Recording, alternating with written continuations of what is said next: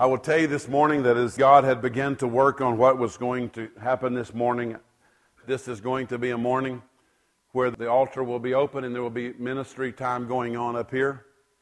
Because after the service, there are going to be some who need to walk the aisle, catch somebody by the hand, and know that they're talking to Jesus. That shouldn't come as a surprise to anyone because if you're saved this morning, Christ lives in you. Jesus has chosen by the work of the Holy Spirit to take up residence in you, and someone walking the aisle to catch your hand will know this morning that they are shaking the hand, talking to Jesus Himself. From last Sunday to this morning, I have known that this is a healing service, that this is a morning that people's lives will be healed. And God made it very clear through the scripture, through the revelation, through the pictures that He would give me this morning, everything was about healing. So if you're sitting here this morning and your heart is broken, your mind is troubled, you're frustrated, you're anxious, whatever it might be, this is a morning. God has appointed, He's anointed this day for you. Lord, I can tell this morning that the battle lines are already being drawn. I can tell this morning that there are hearts that are already protecting themselves from this message. From those, Lord, who for some strange reason have taken up identity in their brokenness, know themselves only by the broken heart that they have, know themselves only by the difficulty and the, and the drama that's in their life. That's how they know themselves. And Lord, this morning, the battle lines are being drawn because there's a desire to protect myself. How strange it is from even the one who has brought me into this life, healed me, restored me, and saved me. So, Lord, I pray that those battle lines would immediately fall before us and the work of the Holy Spirit would just plow, as the picture you give me, just plow through this congregation this morning and touch every heart where there is absolutely no one able to resist the work of the Holy Spirit this morning. If healing is needed, this is the day you're going to bring it. And I pray, Lord, that our hearts now would be ready and open to receive the truth that you have. In Jesus' name. I spoke this morning in Bible study about the Tower of Babel. And the sad commentary of the Tower of Babel was that God had told them that I will never destroy this earth by water again. It was a firm and fixed promise that God had made them. Yet when they began to build the Tower of Babel for all that dis- disobedience that it was, we noticed something peculiar about it that they not only were firing the brick, but they were covering the brick with slime to make it waterproof why would they be trying to build this tower up into heaven and making it waterproof? What did they remember? They remembered the flood. What were they doing? They were protecting themselves from the very God who gave them life. They were setting themselves against the God who had made them a promise that He would never destroy them by water again. And we talked about that, how strange that seems, but it's exactly what you and I do today. And the fact that God gave us a promise he said, The minute I save you, I'm going to give you the Holy Spirit. It's an automatic part of the provision of God, the gift of God that even Jesus received at his baptism. He received the Holy Spirit because it was necessary in his ministry. And God has said, the minute that you're saved, the minute that you accept me, I'm giving you the Holy Spirit. And how strange it is that in our hearts we set ourselves to protect ourselves against that truth. We protect ourselves against the giving of the Holy Spirit to us. And we do exactly like they did. We congregated together with those people who believe like we did so that we could do a better job of protecting ourselves against the God who said, This is what I'm going to do. Seems odd, doesn't it?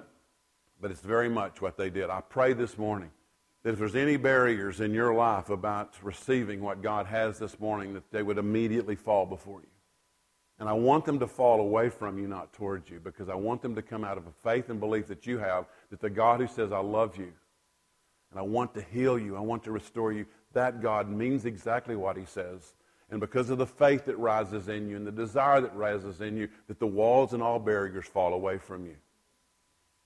I don't want somebody to have to plow through and get to you. I want you to be able this morning, out of the faith that you have, to knock the walls down and let God get in.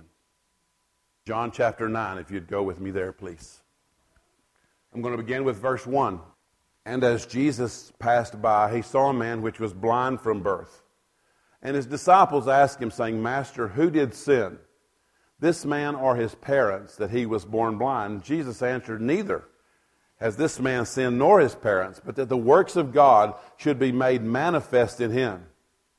I must work the works of him that sent me while it is day. The night comes when no man can work as long as I am in the world. I am the light of the world. When he had thus spoken, he spat on the ground and made clay of the spittle, and he anointed the eyes of the blind man with clay. And he said unto him, Go, wash in the pool of Siloam, which is by interpretation sent. He went his way, therefore, and washed and came seeing. The neighbors, therefore, and they which before had seen him that was blind said, Is not this he that sat and begged?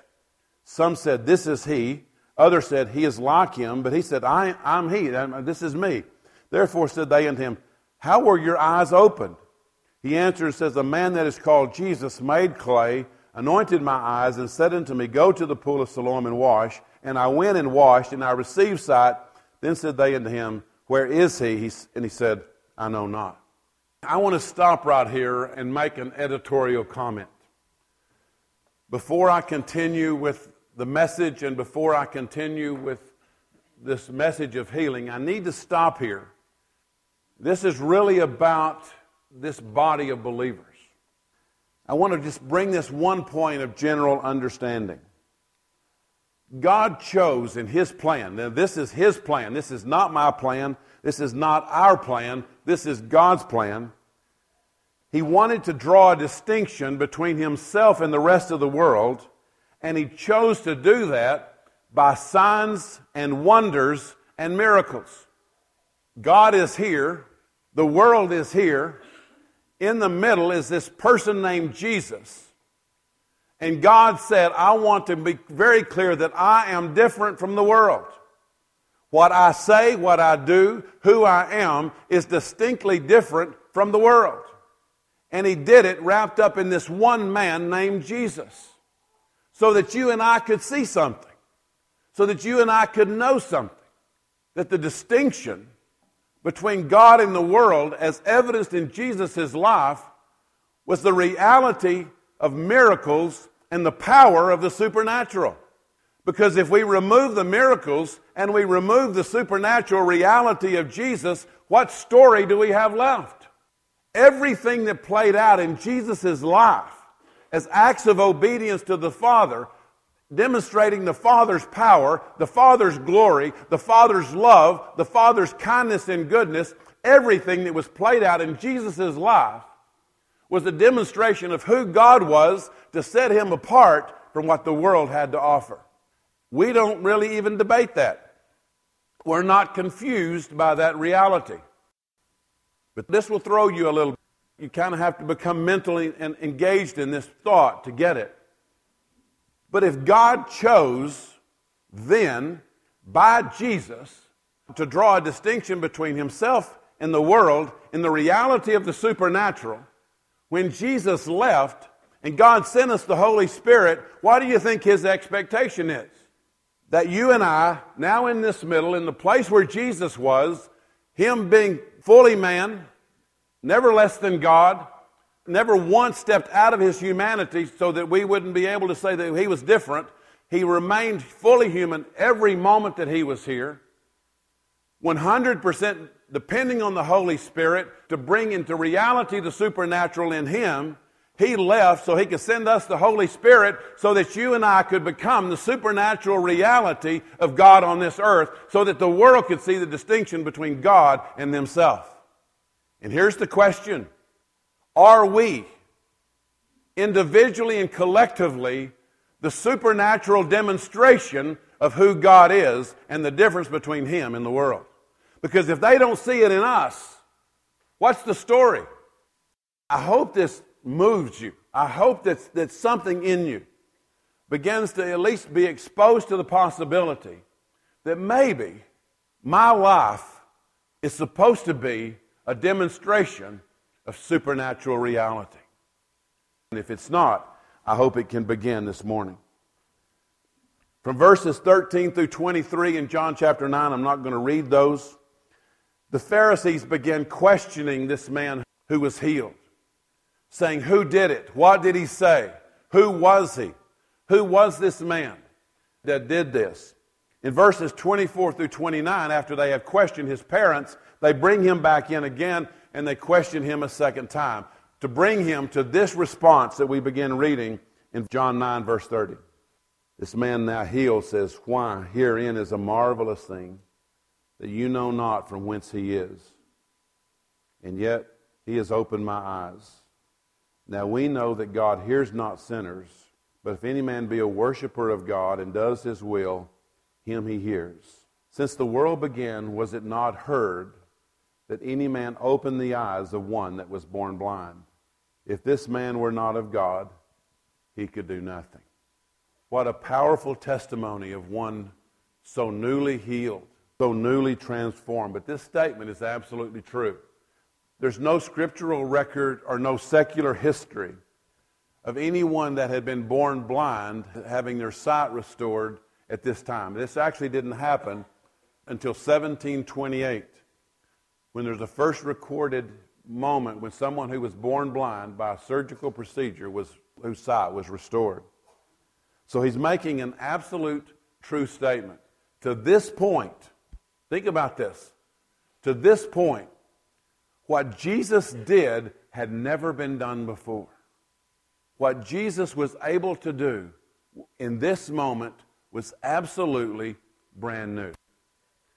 Now, this man who had known blindness from childhood, he was an absolute expert on blindness. If you wanted to know anything about blindness, you could ask him. If you wanted to know anything about what it was like to live blind, he knew it. He was an expert on his illness. He was an expert on his problem. He was an expert on his struggle. And because of that, he also was equally certain, because of the history, that there was absolutely no one who could change his story. He had no reason to hope. He had no reason to believe because it had never been done before that anyone could change his situation. He was an expert at it. He knew every detail of blindness. He also knew that there was no hope. No one could change his condition. Why do I bring it up? Because there are some people sitting here this morning who believe that their situation is so unique, they are absolute experts on their struggle.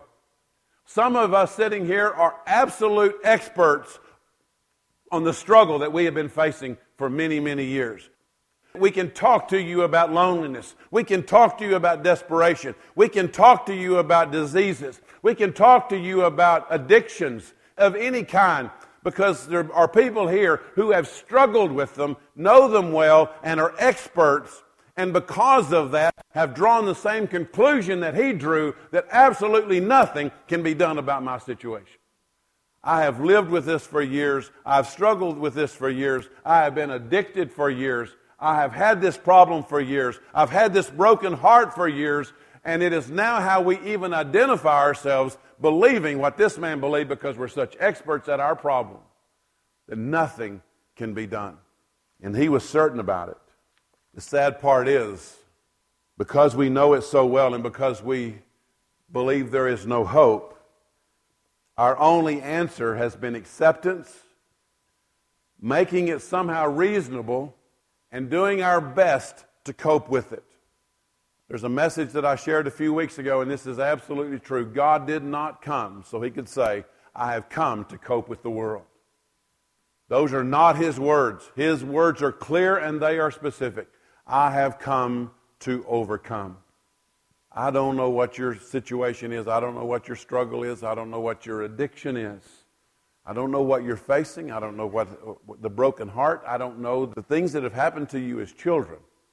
I don't know those things, but God does. He has a message this morning that He's desperately trying to send you. He sent it to this man as, as he walked by, and this man saw him. You notice this man didn't cry out. This man didn't sit there and, as, as some as Bartimaeus did and say, God, have mercy on me. This man didn't cry out. The question was prompted by the disciples. Who sinned? Did this man sin or did his parents sin? And Jesus said, My goodness, what a strange question. Neither he nor his parents sin. This is so that God can manifest himself in glory. Many here labor under the same conclusion that my situation is so unique and so peculiar that it's hopeless. I'll tell you this morning, it may be true that your situation is not like anybody else's. But if Jesus was willing this time to do something brand new for the first time, I want to tell you this morning, He's ready to do something brand new for you.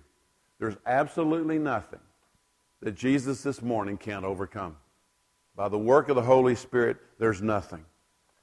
There's one thing that was very powerful in this scripture is that Jesus took great joy in relieving the struggle in awful conditions that people had given up on, where there was no hope. Remember the woman with the issue of blood who had been to every doctor, who had, who had spent all of her money, and just came and touched the hem of his garment, and she was changed because Jesus loves changing those lives where there was absolutely no hope left. The man at the pool, he was desperate because he couldn't get to the pool first, and Jesus healed him. The man with his son, and as Jesus came down off the Mount of Transfiguration, he says, They can't do anything about this. Can you do something? Can you heal my son? Can you stop this awfulness that's going on in his life? And Jesus loves those moments because it tells of his Father's glory into a broken world, and suddenly this light is shining of the reality of who Jesus is, the reality of who God is, and what he desires to do on this earth then and on this earth now. He wants to do the same thing. He wants for you to demonstrate his power. He wants to take your story and absolutely overcome it so it brings glory and honor to God the Father by the work of the Holy Spirit, so that the world will know that God is God by the supernatural reality. How else will they know that God is God if there's nothing supernatural and everything is natural? I want us to hear something this morning. I want, us, I want this to sink deep into us that His mercy and His healing are not bound by any precedent. If it's never happened before, perfectly okay. This could be a morning of first. He has chosen by some great mystery to heal even those who the world has deemed hopeless and helpless and desperate. And you may not like this concept, but this is absolutely true. In our salvation, in my salvation, and in your salvation, we became a trophy we became an outward symbol, the reality of God's great power to pardon and grace as to save us while we were yet sinners. And trophy's probably a bad word. I want this message to come across loud and clear. The minute that He changes you, the minute that He saves you by faith and by grace, you become the walking, talking evidence of the greatness of God in that moment of our deliverance after salvation, but when, when our lives are broken and we're suddenly delivered and restored, we become a trophy of His great power to restore and to rebuild, even when our life had displayed nothing but brokenness. In our healing, we become a trophy of His great love and authority to make new that which was lost, forgiven.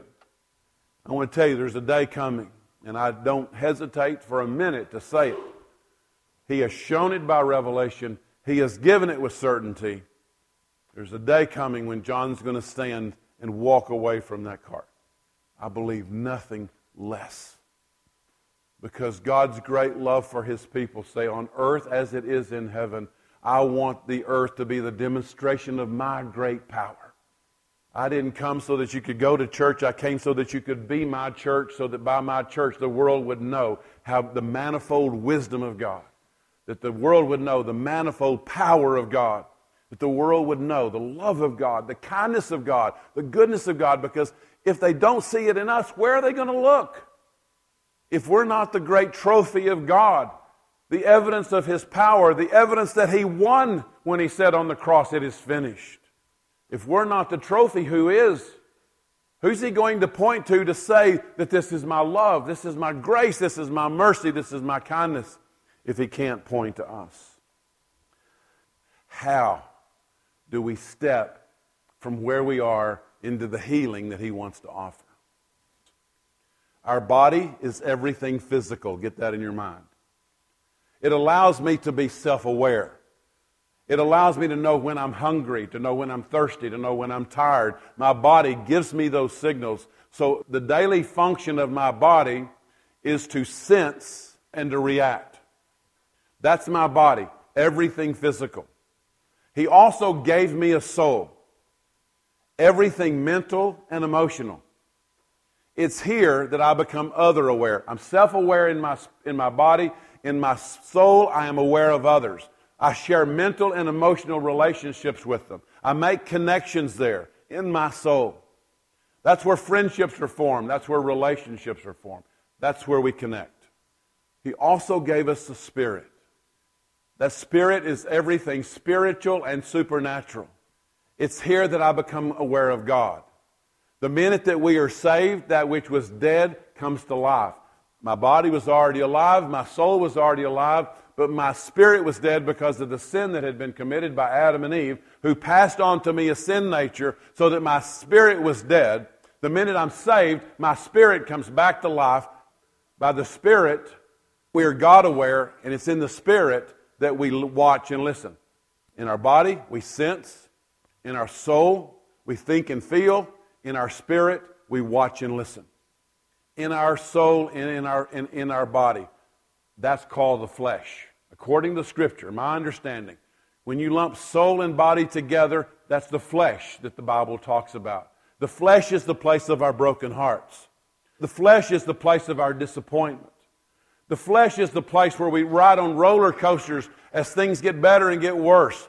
The flesh is also the place of treadmills because this is where Satan creates the treadmills that we run on. Every morning we step on, trying to solve our problems, trying to overcome our difficulties, trying to break our addictions, trying to overcome the struggles that we face.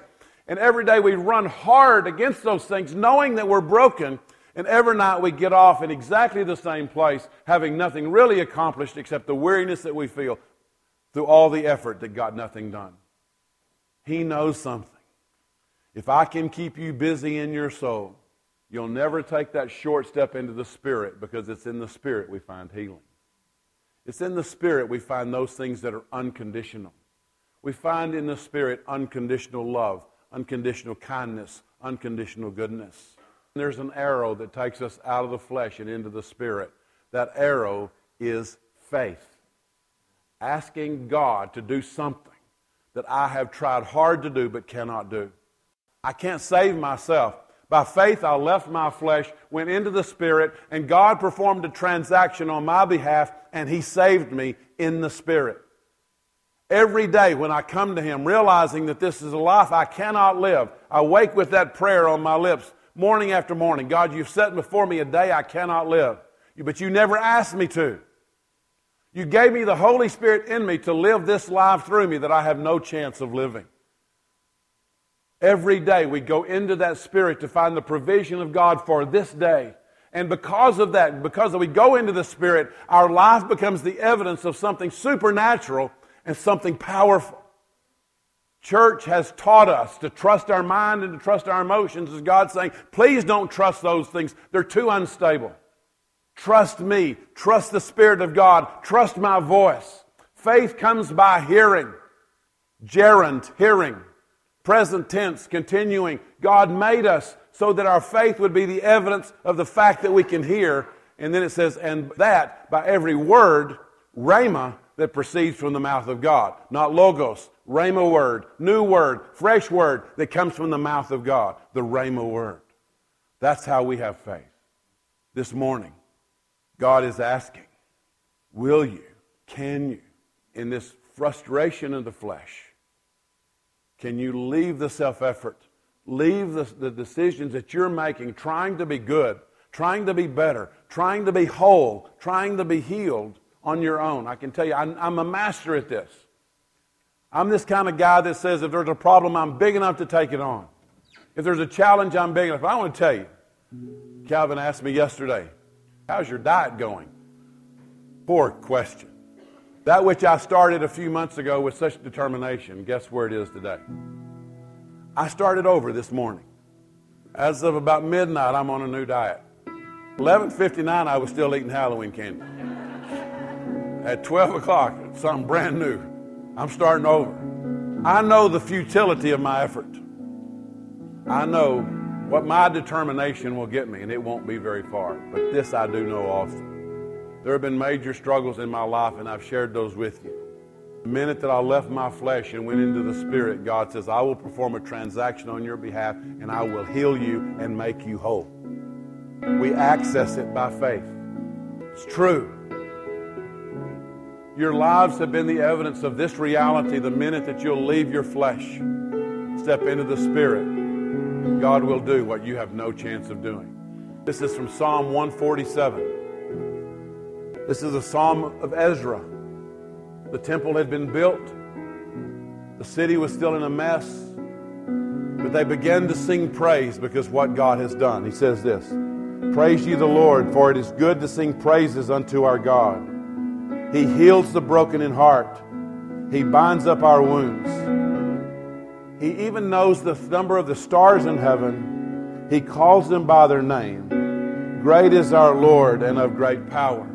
I found it interesting that he holds these two things side by side God, who knows the stars and knows them by name, that God who has that power, that intimacy with the heavens, desires this morning to heal your broken heart. He has a desire to bind up your wounds, to restore you this morning, and heal you. Most gracious Heavenly Father, there's broken hearts this morning and there's struggles that have just been around way too long. This is the day of freedom. This is the day of healing. Let it come freely, let it come openly. Let people just come, share what there's on their heart, share th- that little bit of their story, and let someone here release healing into their life. They're standing here ready. You've made them ready. Let those come. Let the walls be broken down and let them come. Whether they know anybody here or not, it does not matter. This is a day of healing. In Jesus' name.